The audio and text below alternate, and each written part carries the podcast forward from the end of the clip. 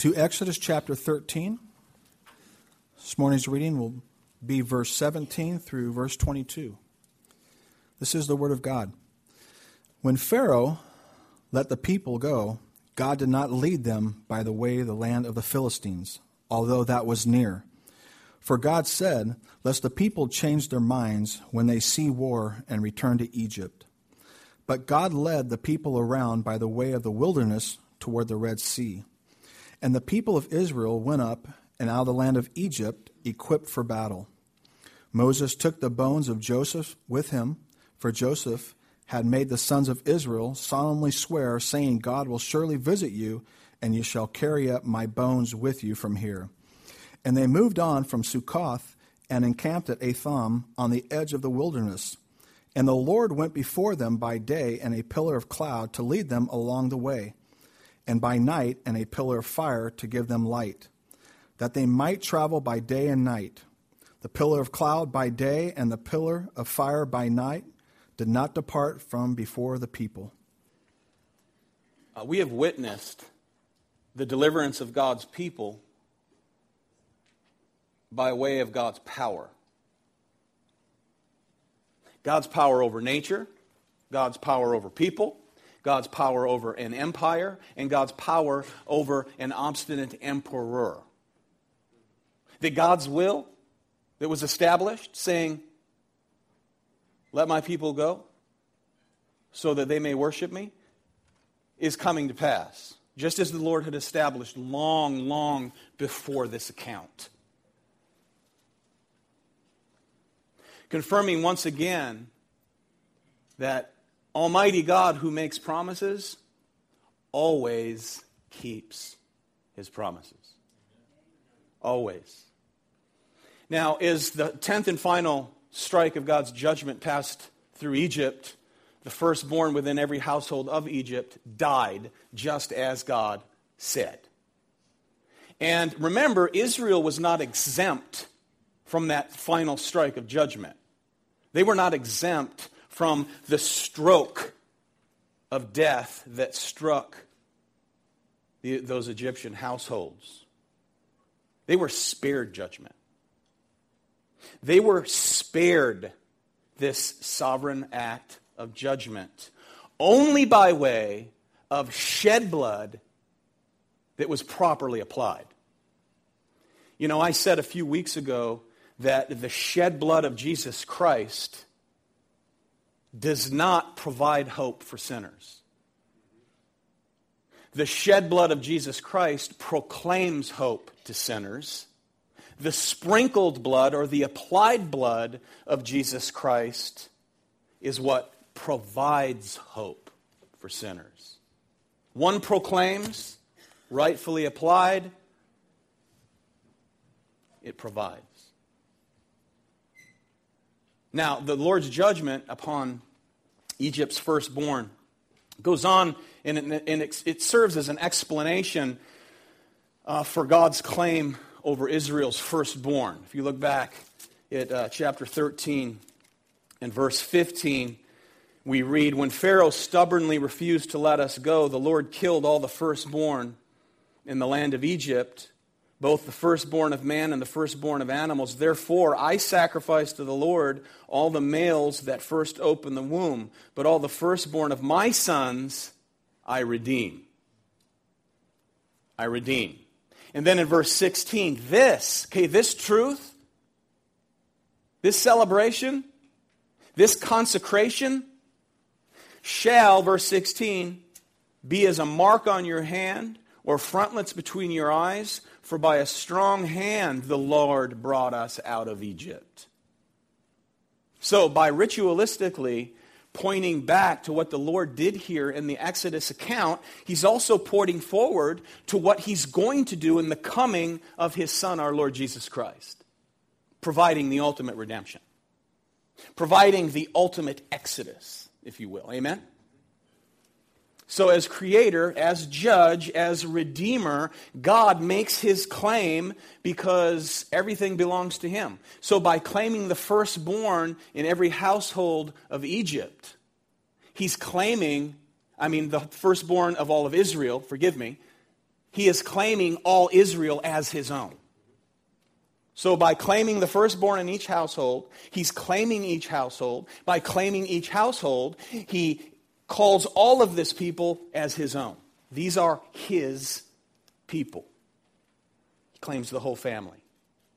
Now, eventually, future generations uh, would be redeemed through the life consecration of the Levites. That is the tribe of Levi. So, this, this is a responsibility that will be transferred to one tribe in Israel, and that is the tribe, tribe of Levi that will become and produce the Levitical priesthood. We read in Numbers chapter 3, verse 12 that, Behold, I have taken the Levites from among the people of Israel instead of every firstborn who opens the womb among the people of Israel. The Levites shall be mine, for all the firstborn are mine. So the Levites, the priesthood would stand, right, uh, uh, uh before God on behalf of the people. Now, having been freed from bondage, having been spared God's judgment upon their firstborn and thrust out of Egypt, chapter 12, verse 39, they're now more than ever a true pilgrim people. And their faithful covenant Lord is leading them. When God saves, He doesn't leave you to yourself. You know? When God saves you, He guides you. So their journey to the land of rest will be long, challenging, and a road that's very windy. The long and winding road. Amen? Now, as sojourning people ourselves, if you're a Christian, you're a sojourning people. You are pilgrims. You are God's pilgrims.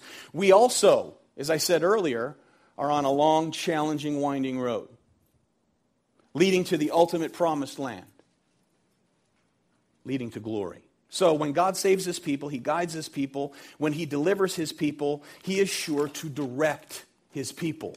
And that's what we have before us this morning. So we have to ask the question how does he do this? How does God do this? Meaning, what are the evidences of his care and his protection for his people? Very applicable message this morning. From the day of your salvation to the entry of glory, what are the signs of his encouragement for you as he leads you, as he guides you, as he directs you, as he protects you through this life and through this land and into the next? Ultimately, a new heaven and a new earth. Now, as you think about that, it's true. You all know this to be true. Sometimes God chooses a path on which to take his people that is not always the one that you would choose. Amen? It's not one that you would expect from the beginning. It's not the most reasonable way, it's not the most easy way, but he does, no doubt, oftentimes lead us through drama and conflict accompanying his work of salvation for his people. So, here now from this section of Scripture, we, we see three proofs. Three proofs of God's care and protection for his people. And these are applicable for us as, as we too are a pilgrim people. We have not reached our ultimate rest. And it's evidenced by these three things. Number one is providence. Number two is promise. And number three is his presence. His presence. So, first, providence. Now, providence of God simply means God's involvement in the world. The word providence has, has all but lost its meaning or disappeared from the vocabulary of Christians today. You actually have to define what providence is to Christians today, unfortunately, which I'll do in just a moment. But in times past, believers often spoke of divine providence as directing their lives. Today, Christians scratch because we live in such a biblically illiterate time, and it really is sad. And that's why we're given here to biblical exposition because we do not want you to be ignorant of the truth of God. A hundred years ago, unbelievers, I believe, knew more doctrine than believers do today. It's true. It's very unfortunate. Today, believers actually attribute to chance what rightfully belongs to God, and that is his providential rule, his providential care. So the God of Scripture is one who not only sees everything beforehand, which is what providence essentially means, but that's not all it means. Because what he's doing is also actively bringing about everything he has preordained. That is, he's very involved in governing and caring for his creation. He's incredibly involved in governing and caring for those that he's redeemed out of creation, his own people. And he cares about everything that happens to those that are his, directing all events to bring about his purposes for his people. And that includes you here this morning to the end of time. We read in Psalm 121, verse 4 Behold, he who keeps Israel will never slumber nor sleep. And let me assure you of this he who keeps Pacific Hope Church never slumbers nor sleeps. Amen? You know what Jesus asked one day in his teaching? He said, Are not two sparrows sold for a penny? And not one of them will fall to the ground apart from your Father? But even the hairs of your head are all numbered. Fear not, therefore, because every one of your hairs is numbered regardless if you have hair or not. Fear not, therefore, you are more of more value than many sparrows. So he cares for his people as he always does in his wise and good providence. That is in his wisdom. He's very wise, wiser than we'll ever be, which is to say, God cares for his people, and his care for his people always goes beyond what we are able to discern at present. Amen? Far surpassing the limitations of our understanding. And that's why we're called to live by faith. This is why we're called to encourage one another to continue on by faith under the providential hand and will of Almighty God. So, accepting the truth of divine providence, that is, that God sees everything and is everywhere active according to his sovereign will and purposes, can be a frightening truth in that man cannot hide from God. On the other hand, his providence serves as a great, great comfort to his people. Because we know God cares for his people, and if he cares for his people, we can rest assured that he preserves his people as they journey through life. Now, that preservation may not be, once again, what we expect or how we would expect it, but nevertheless, he's sure to do it, and he is doing it. So we can learn from, from texts like this to better follow him as we rest in his goodness and in his wisdom. Amen? We rest in it, we trust in it. You know, he, he's going to keep us from tests that are too severe. Too severe. say, well, you don't know what I've been through. Well, he does. He does. He ordained it to pass. Well, you know, what about the sins I've committed? Well, uh, you know, we will reap what we sow, right? There's the human side to this, but God is sovereign behind it all. So he purposes in the way he leads us. That's the point. And through it, he shows us his power, he shows us his glory, and along the way, hopefully, our faith is growing. He increases our faith. If you're truly his, your faith will grow. This is what he does in his wisdom. Now, notice his providential care for his people Israel in this account, verses 17 to 19. When Pharaoh let the people go, God did not lead them by the way of the land of the Philistines, although that was near.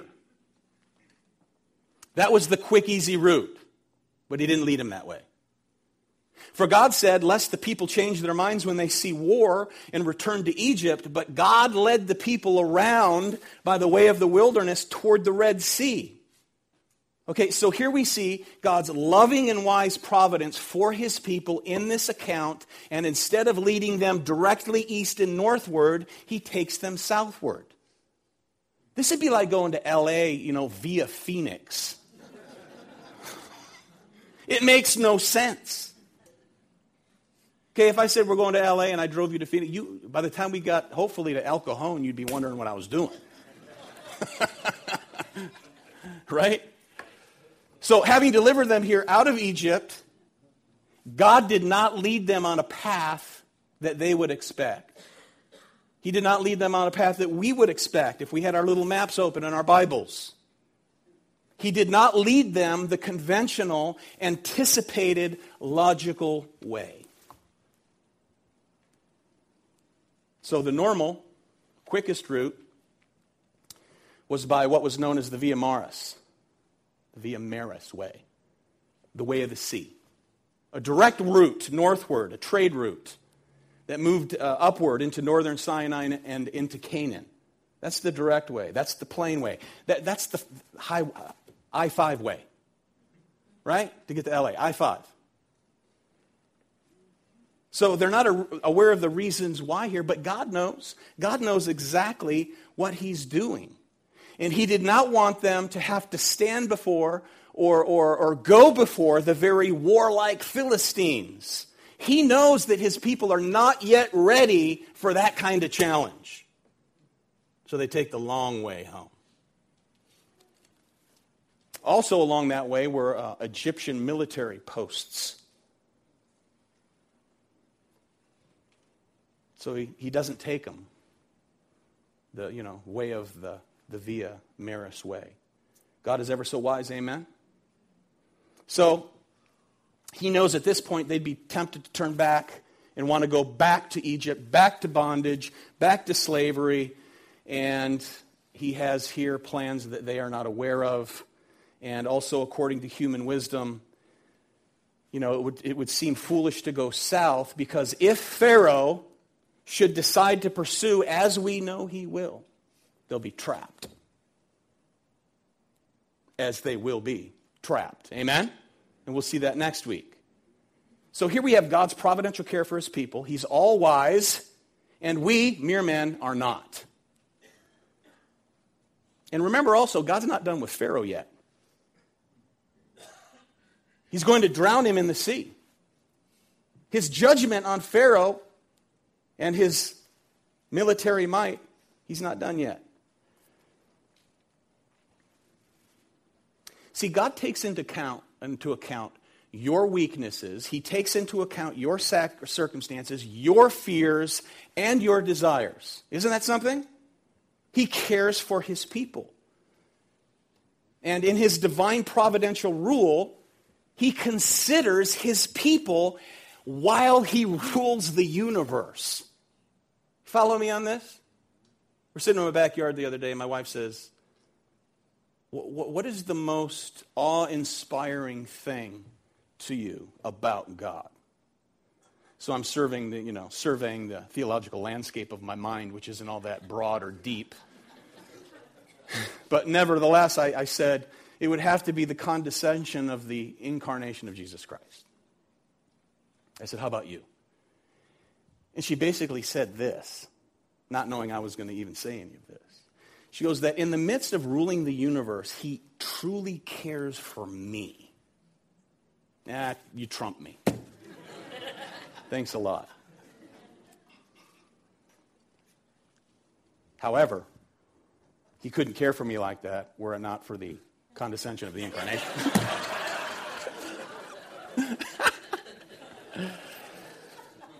she still trumped me. The point is to say that God is so merciful and kind, in his providence, he takes into account the weaknesses and concerns of those that are his. By way of his providence.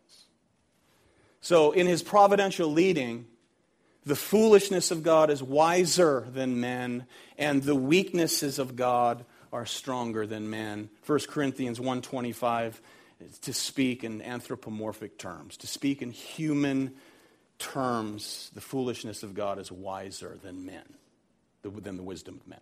Amen? So things may seem foolish to us, but God knows in His wisdom the bigger picture, the future, because He's ordained it. Amen? So He leads as He will. You know, and as man, we, we have a tendency, do we not, to underestimate God's power?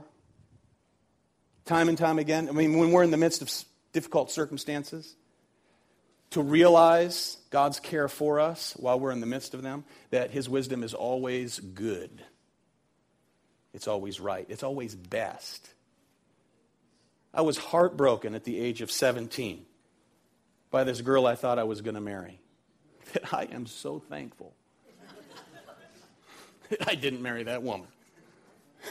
Amen? Not only because I have my wife here today, but just for other reasons. So he may lead us in ways we do not understand. Amen? It may seem like a long route, it may seem like the wrong route, but it's not. He always leads us with his eye on what is good and best for us wherever you are today, that truth remains the same. Amen? It remains the same. As individuals and as a congregation, He has His eye on what is best for His people. And the way He leads is best for His glory. Amen? God will be greatly glorified in this coming account and He will through our lives as well. So, this is something we can take comfort and rest in. God has His reasons for the strange paths that He sometimes leads us on. And it's easier to say that, it's easier to teach that um, oftentimes than it is to stand in that when all of life seems to be against you, when the, when the wheels are falling off the wagon, right? It's easier to say than to do. Therefore, we need His grace to sustain us as we do. Amen?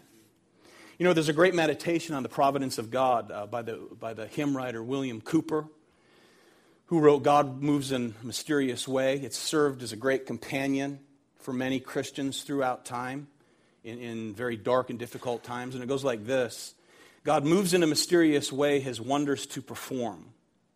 He plants his footsteps in the sea and rides upon the storm.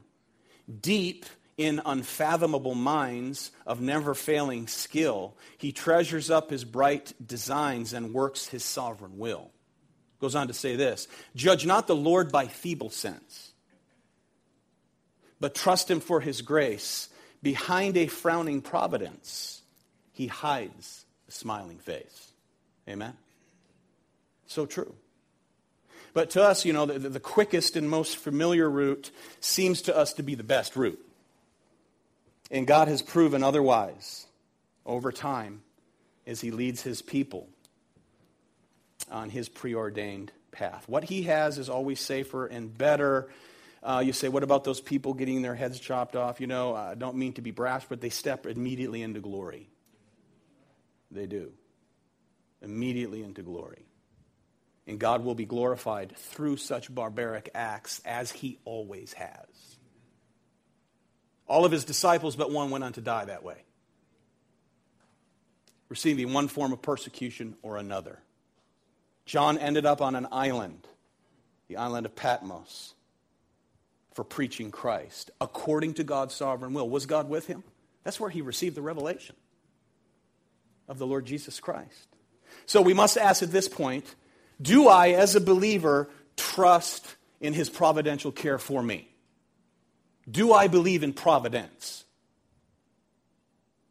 You're living under it, so believe it. And as we live under it, we must ask Do I believe God is good and wise in the midst of it? That's the question for us. Verse 18 And the people of Israel went up out of the land of Egypt equipped for battle.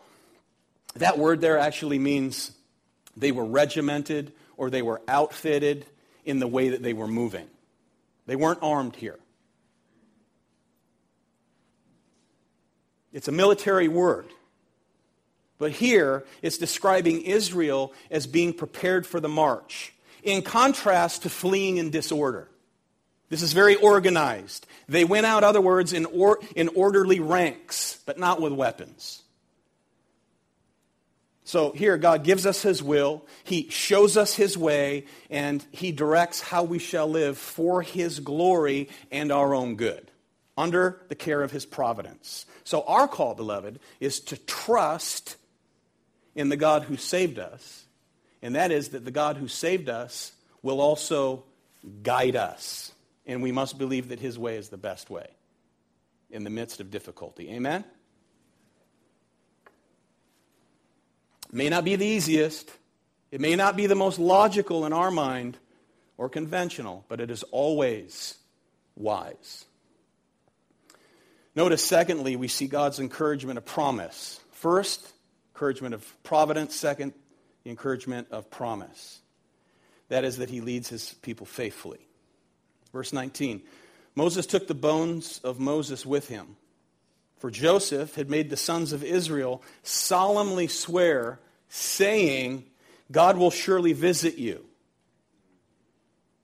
And you shall carry up my bones with you from here. Okay, now, more than 400 years before this, Israel's exodus, or thereabout, Joseph, against his will, but no less according to the providential hand of God, was sold into Egyptian slavery. Do you remember being here during the uh, Joseph teaching? Joseph, through it all, became a great man, did he not? A great man. He became a great leader and great in the memory of Israel. He was a man of renown. He was famous. He was an icon in the minds of Israel. So upon his death, at 110 years of age, Joseph gives these instructions concerning his bones. Genesis chapter 50, verse 24. Joseph said to his brothers, I'm about to die. But God will visit you and bring you up out of this land to the land that he swore to Abraham, to Isaac, and to Jacob. Then Joseph made the sons of Israel swear, saying, God will surely visit you, and you shall carry up my bones from here.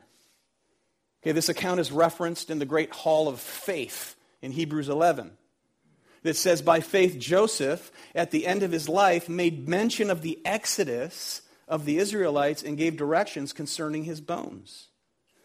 That is to say, that Joseph believed in the ancient promises of God given to the forefathers Abraham, Isaac, and his father Jacob. He believed it, he trusted it. And as it was for them, it is for us. Do we believe the promises of God? If we're Christians, we must. Because the promises of God assure us of the God who's faithful. So, as the providence of God preserves us, it's the promises of God that assure us. So, when your mind is tested with all kinds of crazy thinking, you got to step back and say, what does God say? Which will be challenged by the age old lie, hath God really said? Amen? It'll always be, hath God really said? The culture screams, has God really said? Hath God really said? Yes. Thus saith the Lord. Whatever thus is. Now, Joseph couldn't see from his vantage point, amen? He couldn't see how God would bring it all to pass but he trusted that he would. He believed that he would because the God who makes promises keeps his promises. So he could say with confidence, When I die, take my bones and bury them with my forefathers. Bury me back in our homeland. So, by Moses here taking these bones as they left Egypt, it means that multi generations of Israel remembered what Joseph said. John Calvin comments on this and he draws this conclusion quote, In the midst of their adversity, the people had never lost sight of the promised redemption. For unless the celebrated request of Joseph had been a subject of common conversation among them, Moses would never have thought of it. End quote. Another brilliant insight by John Calvin. He was okay, theologian. He was all right.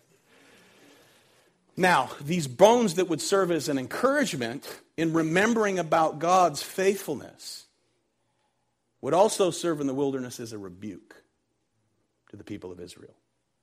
Whenever the Israelites, at a time in their wilderness wanderings, wandered into disobedience, complaining, whining, wanting to go back to Egyptian bondage time and time again, right? Saying, you know, we'd be better off had we never left. They won't, they'll barely get to the Red Sea and be, be complaining about that. We'll see that next week. Joseph's bones would testify at those times. You could hear Joseph's voice echoing. I know about the way God works. I know about the way God oftentimes leads, in that he leads by way of very strange paths. But I'll tell you this he always works out his purposes, and they all come to pass. Amen? My whole life is a testimony to that over and over again. The bones would say, My life or a testimony. That God's paths are not the way we think they should be. Over and over again. Amen? He was betrayed by his brothers. He was thrown into a pit. He was sold into slavery. In his obedience, he was wrongfully accused, falsely imprisoned, all in order that he would become the Lord over Egypt. That is second in command under Pharaoh. That was God's plan so that we could have this exodus of a people that would take 400 years of oppression to create enough people to make a nation. For through that nation will come the promised seed of Genesis 3, the true Israel of God, Jesus, the Son of God. This is what we see unfolding before our very eyes. So Joseph was placed by God's providence into a position to become savior to the Hebrews and to spare Egypt at that time as well for his greater purposes.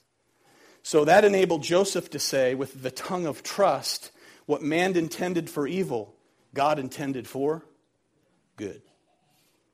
God intended for good, and his plan was really good. That's what his bones proclaimed to Israel in the desert. God is faithful.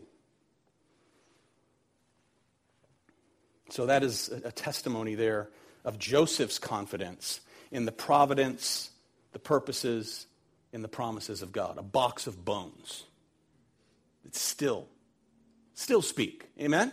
So to speak.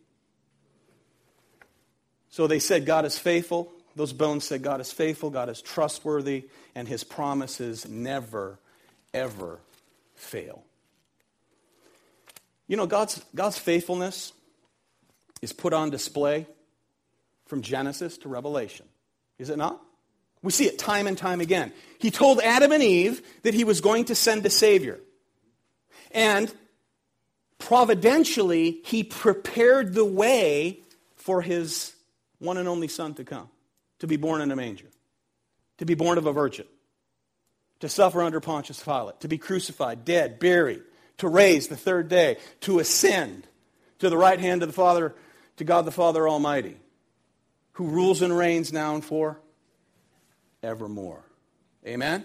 He promised Abraham that he would make a great nation out of him, and that through his loins would come that great nation. And then here, this man, who, who feared he'd die childish, childless, God gives him a son in his old age. And we see the fulfillment of it right here coming to pass through the nation of Israel. God told Moses in Deuteronomy 18 18, he was going to raise up another prophet like him, and that he must be listened to. And whoever does not listen to him, will he will require it of him. And then in the book of Acts, we have Peter preaching about this latter prophet And he said this that latter prophet is Jesus Christ. And every soul who does not listen to that prophet, says Peter, shall be destroyed from the people. So as Israel looked to a box of bones to remember the promises of God, we look to an empty tomb. Amen? Again, showing us the fulfillment of God's promises. A risen Savior. So God says it, God does it, He promises, He accomplishes what He promises. He's always faithful to His word. Amen? You know, He promised to bring Israel all the way into the land of promise. Did Israel receive every promise of God with regard to the land of Israel? Yes. Yes.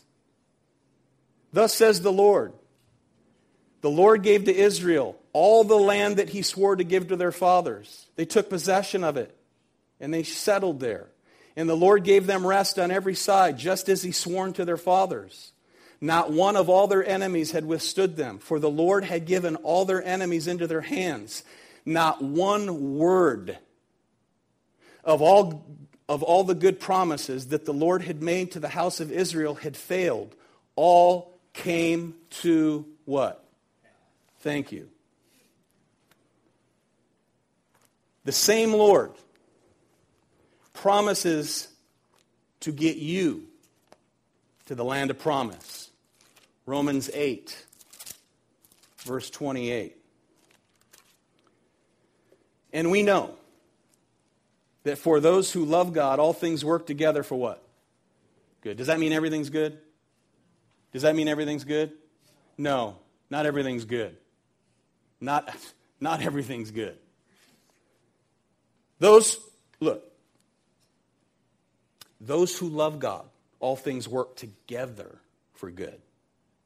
For those who are called according to his purpose, for those whom he foreknew, he also predestined to be conformed to the image of his Son, in order that he might be the firstborn among many brothers. And those whom he predestined, he also called. And those whom he called, he also justified. Those whom he justified, he promises what? Are glorified. It's good as done. It's as good as done. Glory. Indeed. So, whatever pathway he may lead us on, if we're going to learn to follow him faithfully, the place where we find comfort and assurance and peace, beloved, is in the promises of God. His promises, not an explanation of why we're here or why we're in this circumstance. We don't find comfort in the explanation. We find comfort in his promises that God is always faithful, he's always gracious, and he's always good. Amen? In spite of us and in spite of our current situation. We're not always going to know why, right? You may not know why in, until you enter glory. But we do know He's faithful. We can know He is good. And if we want to, to, to follow Him faithfully, we must trust that He is good. We must trust in His promises. We must trust in His providence. And that takes a great load of stress, or it should, off, off your shoulders. You know, sometimes I find myself fearing about things I have absolutely no control over. Zero control. Zero. And I've got to go back to the promises of God. I have to run back to the providence of God. Because that which I have no control over, why am I fearing over these things? And make your day all that much more miserable? Right? You lose sleep on stuff you have no, no power over. And I hit myself in the head time and time again. Go, you really are an idiot. Speaking of myself. Back to the promises back to the providential care, the providential rule of this sovereign God. Amen?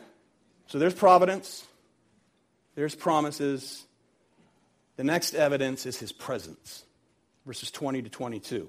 And they moved on from Succoth and, and, and camped at Etham on the edge of the wilderness. And the Lord went before them by day in a pillar of cloud to lead them along the way, and by night in a pillar of fire to give them light that they might travel by day and by night the, pl- the pillar of cloud by day and the pillar of, uh, pillar of fire by night did not depart from before the people.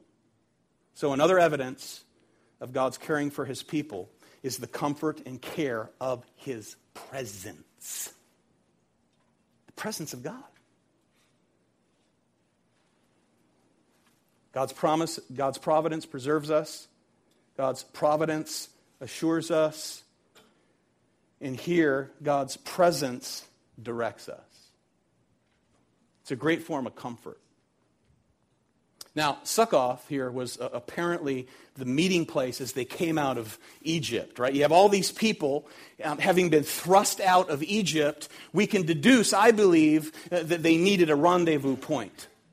And here, uh, that had to have been Succoth, this rendezvous point. We read uh, in recounting Israel's journey in Numbers chapter 33, verse 2, Moses wrote, wrote down their starting places, stage by stage. By command of the Lord. Who wrote these books? Moses did. By command of the Lord. And these are their stages according to their starting places. They set out from Ramses in the first month. On the 15th day of the first month, on the day after the Passover, the people of Israel went out triumphantly in the sight of all the Egyptians, while the Egyptians were burying all their firstborn, whom the Lord had struck down among them. On their gods also the Lord executed judgments. So the people of Israel set out from Ramses and camped at Succoth. So this is how we're told that this mass of people, 1.5 million, whatever it was, we're told here how they were guided. How do you, how do you lead a group like this? Cloud and a pillar of fire. It's pretty simple, amen? pretty simple. This is God's grace, condescending grace once again. The Lord goes before them, showing evidence of his care, evidence of his, of his power and of his presence with his people. This is amazing. Now, this, this phenomenon which is seen here for the first time, will become prominent in, in the wilderness wanderings of Israel. But it's not the first time we've seen it. Back in chapter 3, we, we, we got small sight of it, did we not, at the burning bush incident? A, a, fi- a burning bush that wasn't being consumed. That's the Shekinah glory. This is the manifest presence of Almighty God. This pillar of cloud, this, this pillar of fire is a manifest presence of God. And that will be taken to the next level. It's Sinai. It will reach its climax when God gives his law, and the presence will be too much for the people to bear. Remember? Just the glory shown off the face of Moses would have to be covered. The people couldn't take it. So here's the manifestation that protects God's people because we're going to see when they're pinned in, that cloud, that pillar, is going to put a division between God's people and his enemies. We'll see this next time.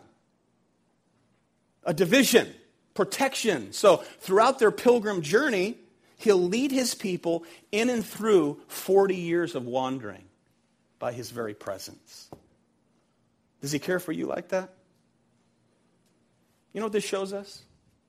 God is not a God who's out there somewhere. Amen? I'm reading a book on Antony Flew, the world's foremost former atheist, who just died a couple years ago. And he died believing in creation. He refuted. He refuted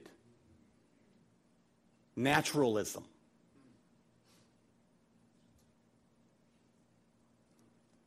He refuted evolution. I think it was the study of irreducible complexities or something that I have no idea about. But whatever it was, he, he died a former atheist. Hopefully, in the grace of God, he came to faith in Jesus Christ. But the book is interesting. Antony Flew. He's not a God out there somewhere, amen?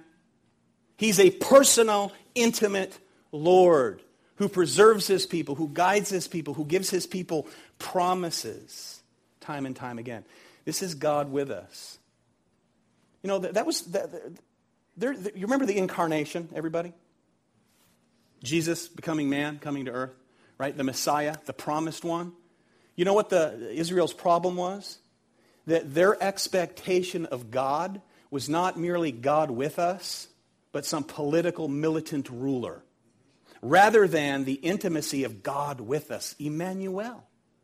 God with us. And many times we get caught up in what we want God to give us rather than resting in the fact that we have his very presence with us. Amen? Do we have the Shekinah glory like this?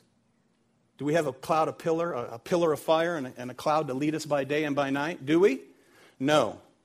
Do we have something less or something greater? Greater. Much greater. This, this is just a dim shadow of what you have today, beloved. You get this? John said in John 14, or Jesus said in John chapter 14 and John chapter 16, Paul makes clear in 1 Corinthians 3, he makes clear in Ephesians chapter 3, that the manifestation of God's nearness to, nearness to us now is far greater than this scene. Far greater. This isn't, our lives today aren't less spectacular. What did Jesus say to the disciples? He promised the sending of the Holy Spirit the Comforter. I promise to send you the Comforter. Not only will he be with you, he will be what? In you. This is the miracle of Pentecost. The Holy Spirit condescending, lowering himself, not only to be with his people, but to be in his people. Now, I read Isaiah 63 as I close here on this last point. Isaiah 63 that I read, verses 10 and 11, is reflecting on the Exodus, particularly about the pillar of cloud and the pillar of fire, saying, Where is he who put into the midst of them his Holy Spirit? Amen? Did you get that? In the midst of them? Merely in the midst of them. We have something far better, beloved. If you are in Christ here this morning, the Holy Spirit is in you, the hope of glory is in you. The living Christ is in you. John 14, 16. I will ask the Father. He will give you another helper. He will be with you. How long? Forever. Even the Spirit of truth, whom the world, get this, cannot receive. When you hear unbelievers say, you know, we all have God's Spirit in us. No, you don't. You got a spirit, but it's another spirit.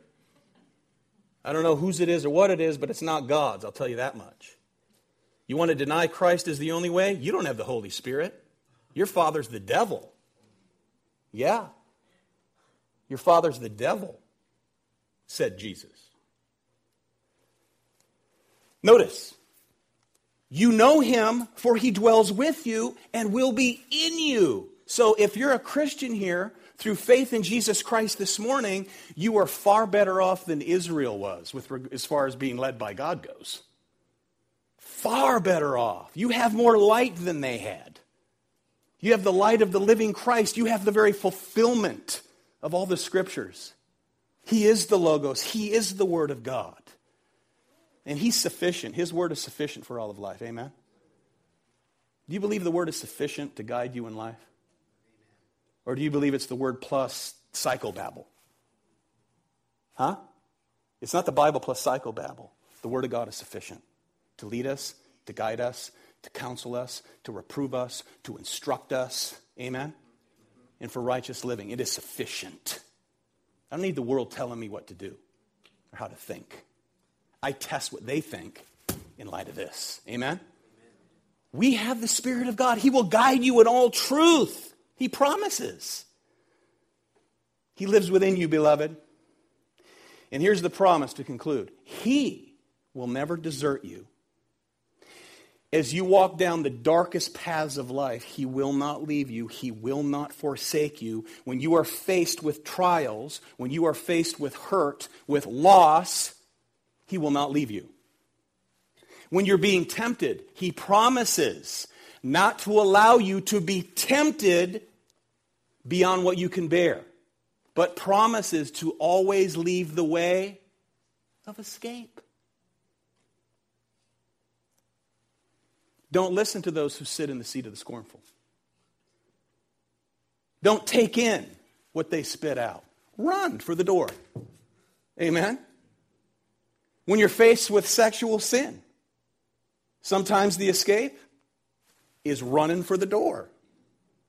He always provides the way of escape, never to leave you, never to forsake you, and He lives in you. Amen?